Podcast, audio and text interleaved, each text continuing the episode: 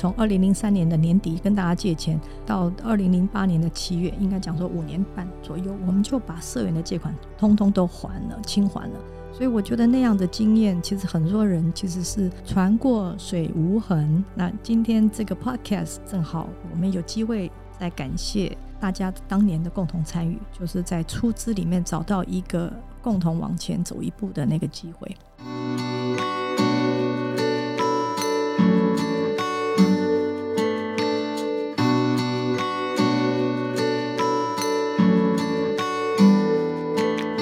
收听一篮菜真心话，本集是北仓增资特别集数。我是理事主席彭桂芝。从二零零三年起，服务社员近二十年的北仓，如今已面临建物及设备老旧、物流空间不敷使用的窘况。因为现有厂房服务量能不足，必须将冷冻仓储及配送委外处理，使得配送品质与效能难以掌握，严重影响社员利用。为了改善北仓空间与服务品质，理事会提出北仓空间优化计划，并经二零二二年社员代表大会通过，于今年度向社员增资，以利计划进行。在这一集的 Podcast 里，我们邀请到淑德和我们一起聊聊携手合作北仓空间优化计划。淑德好，嗯，大家好，桂芝好，我目前担任合作社的监事。呃，在历任很多届的理事之后，所以呃，希望今天的分享可以让大家对于呃历史走过来的路程有一点点的帮助。谢谢淑德。我们都知道，我们现在合作社在二零零一年成立到现在，其实已经走过了二十年的时间，今年是第二十一年。那很难得的机会，想邀请淑德来跟我们分享，当初我们在转立为合作社的时候，为什么我们会在现在的三重现址购买北仓的用地？大家都可能基本的理解就是会有主妇联盟这一个合作社，呃，是有一个理想是想要集结消费力，所以从主妇联盟基金会当做我们 Hub Center，有点像是呃发想创想的一个地方啊，呃，要成立摸索到成立事业体，其实我们搬迁过好几次，那几个重要的我我都把它形容成就是合作社发展的前期。那那前面的八九年，其实大部分人并不清楚哈。我们曾经在中和的锦屏路有一个干货仓，在一九九四、九五、九六啊，然后在四林啊，我们有一个蔬菜的一个整理的小的地方。那在福智路的巷子里，这样的两个地方曾经协助我们把摸索这个物流的过程，直到我们有机会搬到三重。啊，我们在呃三重的顶坎街，就是现在合作社的北侧那个地方叫顶坎街。我们曾经在那里租用了，从一九九七年到二零零，呃，我们搬到这边是二零零四，所以曾经有大概七年的时间，我们用过那个地方。那也是合作社成立的时候，其实还是在顶坎街。那所以这个地方是我们在早就不敷使用，呃，就是我们也经历过二零零三年 SARS 的。时候其实没有人敢出门买，其实我们的班的配送就变成是很重要的，所以我们经历过快速的成长期的时候，想要找好的地方，当初是用租租赁的方式，直到有这么一个机会跑出来啊，就是我们有一个买地的可能。所以我们现在在重新录这个四百零八项里面，这个现址就是我们当初买下来的。那也经历过很复杂的一个处理，然后银行的协助，哈，社员的借款来把资金弄起来。哇！所以回首来时路，我们在二十几年前的时候，其实合作社的前身绿主张公司时期，一直到转组成二零零一年组合作社。好，这段期间其实业务是很稳定的成长，然后中间经历过 SARS 的这个风暴。然后让利用量其实它是有大幅的成长，然后所以在顶坎街的时候就还蛮挑战的。那也刚刚好也想问淑德，你经历过顶坎街那个时代，顶坎街当时员工的工作环境以及我们整个仓储的条件大概是如何呢？哎，那个是地主他们盖挑高的铁皮屋，然后就找有人要开工厂。所以，当我们开始时来看的时候，是翁秀玲啊，然后赖青松啊，看过两三次。然后地主就问我们说：“您这瓦固啊，我刚刚做狗当啊，狗当啊，你有基础了，他敢租房子给我们。”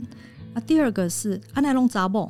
好，就是我们来的都是女性哈。那所以那个地方其实是隔壁就是五金压模的工厂，压模的对，所以那个 bang，然后每隔一阵，那地板都会震动。我们其实做了一个两层楼，在那个挑高的铁皮屋是做了一个二层楼，是给职员上班的。那所以进去的时候，一楼完全没有空调，然后旁边又是大马路，对于蔬菜整理还有做呃拣货的工作人员，其实是那个以夏天来讲是非常辛苦的。那特别，我们开始也引进那个精湛的病友来协助我们，从包鸡蛋，然后到简单的一些拣货哦，主要是鸡蛋的分装。所以我们很多的现在习以为常的尝试，其实都是在共同购买、在合作社成立的时候，在顶坎街的摸索出来的。工作环境以现在的条件来看，其实是比较没有办法做温控的。所以顶坎街搬到我们现在重新录现在的合作社的总社的话，其实在空调、在动线，还有就是冷冻库房或者是干货区的货架，相对的都是比以前好。但是呢，如果以现代现在在看大部分的物流拣货仓，我们又显得过时，使用太多人力的拣货，我们没有完整的输送带作业，还有一些自动化的拣货的空间，所以相对的，以现在的标准来看，我们又已经是落后了。那淑泽刚刚讲到，就是说我们从丁坎街搬到现在重庆路这边的北仓，好，那当年的北仓建制大概花了多久的时间？然后你们规划的时候，如果整体来看的话，当年的规划到现在，你觉得它是够用的吗？我们一直都在处在不够用的状态。当你的业务量是持续成长的，其实是早就不敷使用。所以我们是勉强用，又跟着用，然后碰到过年的时候，就一定是跟隔壁的隔壁的空的仓库去租地方来组装礼盒，或者是暂存一些水果，或者是呃司机的暂存区要出货的，哎，都是由那里。所以我们每一年就会碰到一个旺季的时候，就 on 哎，得贵减，我们就一定要去找另外的仓储来协助我们把不够的购买一个地方，但是我们又很急着搬进来。我们其实搬进来是二月，才过完年就搬，二月二十二号。可是只给我们大概四个月、五个月的一个呃整建，还有前面购地的时候，我们还有资金的到位的一些挑战，所以我们也做了一些透过社员代表大会开临时大会，因为我们通常每年单月就开社员大会嘛，立场的常年大会。但是当年是因为有突然有一这个购地的需求，所以我们在下半年，我想九月左右吧，我们开了一个临时社员代表大会。经过激烈的辩论之后，其实选择了向社员借款，而不是用增资。那如果大家想了解，我再多讲。好，那刚刚讲到书的讲到说，其实在二十年前哈，决定要购买土地，当时其实是租跟买两条线并进，然后后来呢，一个机缘让我们看到现在北仓的这一块用地，然后也因为临时决定要取得用地，所以当年的理事会跟社代们，大家同样都承受到资金筹措很大的压力。哦，那这个资金筹措的过程，输的有没有机会跟我们分享一下？当年是怎么那么快让可能五个月建置，让你搞不好资金筹措是一个月就要完成喽？哎，的确，我们感谢第一届的李监事，呃，是在大家的互信基础，呃，我们差不多一个多月就借到，一共有两百五十四位的借款人，共同借出三千两百一十二万，就是超过三千两百万。我们自备的资金只有一千万，然后就跟银行在在借贷大概六千多万，所以当年的那样子的氛围，其实大家是很愿意促成一个事情，是自有。一个土地跟把一个啊、那个时候是一个叫国民机械厂，他们的场地买下来，那出资的人从班长，我们以前都是共同购买，是班长、班员，我们的办公室的职员，我们的总社的理财妈妈，每个人出一万到二十五万，我们的配送的司机，我们的理监事，我们的北中南的社员代表，还有社员跟社员的家人。还有包括我们的生产者，我们的阿南达的面包，还有我们的新山咖啡的生产者，站长、站务，其实都出资了。所以这两百五十人，其实代表就是我们的共同的利害关系人。那我觉得这个是一个很特别的经验，就是说我们在七年就已经从二零零三年的年底跟呃跟大家借钱，到二零零八年的七月，应该讲说五年半左右，我们就把社员的借款通通都还了，清还了。所以我觉得那样的经验，其实很多人其实是船过水无痕。那今天这个 podcast 正好我们有机会再感谢大家当年的共同参与，就是在出资里面找到一个共同往前走一步的那个机会。哇，真的很棒！走了二十年的这一个仓库后，集结了社员、职员、生产者，还有取货站不同的人集结的力量，真的大家齐心去共创一个合作社业。我想当年这真的是一个创举，因为呃一个合作事业要能够这样先有一个起家处，好好的孵化，能够让我们安安稳稳的使用十八年，这相当的不容易。那也很谢谢，在今年我合作社成立二十年的时候，我们有机会共同来参与第二次北餐的翻新。那第二次的翻新，我们同样会需要所有的社员、职员、生产者，好，我们相同认同我们的伙伴，一起共同来协力，让新北仓变得不一样。我们刚刚聊到了，就是北仓它从这一个当初租，然后到现在重新录，我们选择用买的，然后走过了十八年。那这十八年当中，然后一直走到现在是第二十一年，合作社的社员呢，从当初的五六千人到现在八万人，然后营业量也从表面上的数字是从这一个一两亿，然后成长到去年的十六点四三亿。那我想问淑德，就是说，在这过去二十年里面，因为你参加过很多届的这一个理监事，好，那你印象当中合作社的三仓，我们大体上是怎么样去准备它，让它配合着我们的业务量有所调整呢？合作社的成立的第二年呢，就已经台中分社成立，然后紧接着两三个月后，就台南分社就成立。当初都是配送班，然后有一两个站所，所以我们合作社刚成立的时候，全台湾有十一个取货站。那我们在看的就是说，所谓的仓库的作业，我们刚刚提到了，我们从中和、四林合并搬到三重，就一直都在三重，然后自己买了。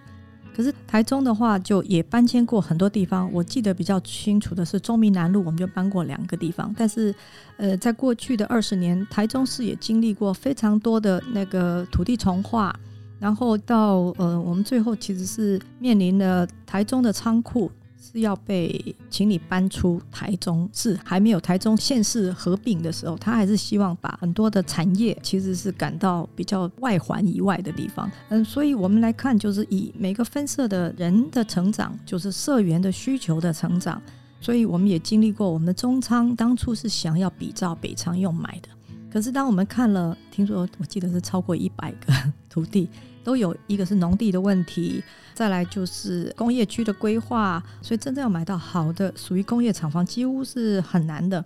所以中仓到最后其实是用租的，到今年都已经超过十一二年了嘛，哈。那新的这个中仓，其实在二零一一年到一二年的时候，我们把它规划成未来有配送给新竹的地区，因为新竹是正成长的区域的那个配送业务量，所以中仓当初在做一个标准的冷冻库的时候，的确花了比较多的资金，但是它也相对的也提供我们标准的冷冻冷冻库房应该有的样貌，那个是我们当年有过的一个经验。那至于说南昌，也是我们用自购。然后再来就是呃绿建筑的思维，然后有比较是属于把组织部跟我们的配送仓也放在同一个地方。那其实对于职员来讲，每一个职员只要经历过超过五年，他都可以跟你讲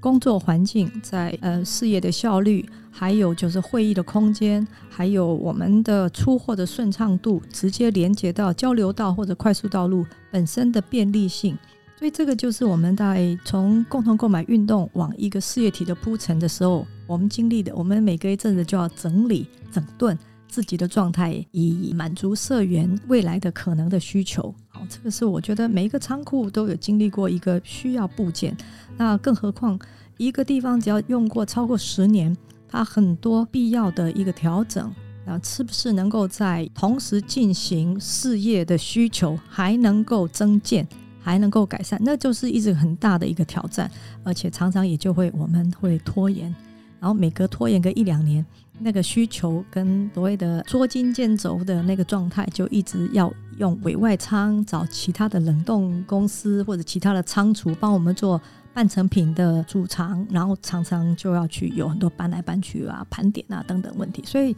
经营一个事业体，请大家要记得，你要信任你的团队。在不同的时候，大家要面对的就是要做出必要的决策，我们才能够往前走。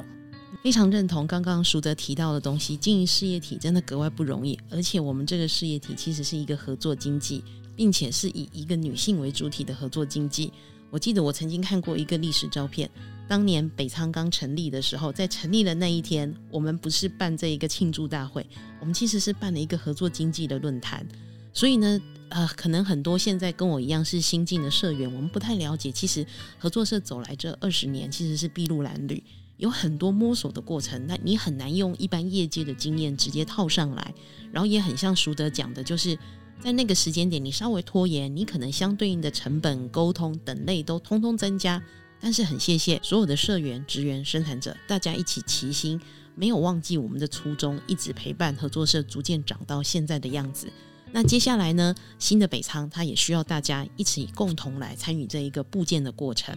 好，那刚刚熟的已经稍微提到了，其实参仓的这一个准备，除了是我们业务量的增长以外，然后另外呢，其实它也还有一个很关键，就是我们每一天能够稳定出货，背后有我们的生产者，有我们的职员。好，那职员在这过程里面呢，其实它有一个良好的工作空间是非常的关键。那淑德有没有机会跟我们来分享一下？你觉得现在的北仓，它如果作为一个比较需要再迈向下一个二十年这样的一个空间，你觉得我们还有哪一些部分是可以再努力的？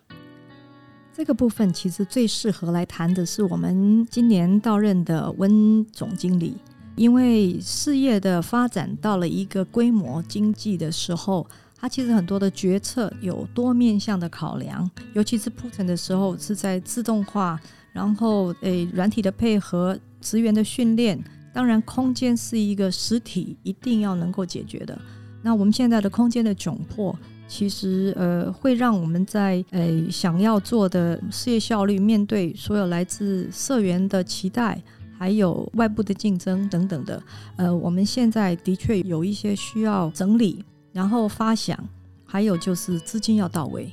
资金到位里面包括新的土地的取得，然后旧有的建物的重新再整备，这里面有所有的电线、电力设备要更新，还有我们对于人员跟空间的动线的整理，呃，因为一个是气流，一个是人流，一个是那个物流，那我觉得这里面的都是给我们有一个所谓的新的挑战，是我们准备好了要一起走，然后我们的信任关系跟我们的团队。在整备上面的互相之间给予的协助、信任，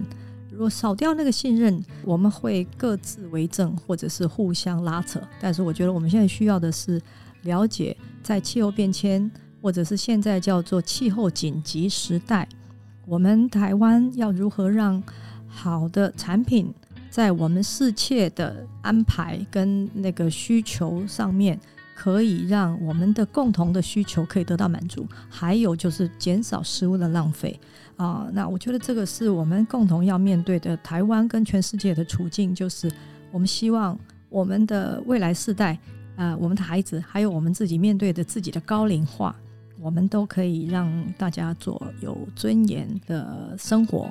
确实，我我也来举个例子，好像我们去年呢，确实也因为这一个气候变迁的影响，你会很明显感受得到，生产者从产地送过来的食物，如果没有经过一个完好的冷链保存，好，它的食物就会加重它这一个腐败酸坏的这一个速度。好，那另外呢，你也可以感觉得到，其实全球化或者这疫情快速在变化的过程里面，其实社员呢对于运送品质的要求，或者是到货的时间，它的要求是更高的。但是这些背后都牵扯着，我们要有一个很稳定的一个仓储基础设施。那就如同熟德刚刚提到的，其实新的二十年，它很需要大家一起同心协力。我们能够每一个月稳定的出资，或者是你有能力呢，你可以参与这一个大型的出资，哦，每一个人可以出资五十万。那合作社呢，它不同于一般的这一个事业体，一般的事业体可能可以向某一个股东募资一两千万，你很快就到达你的资金。但合作社它的意义就是，我们是社员出资利用与参与。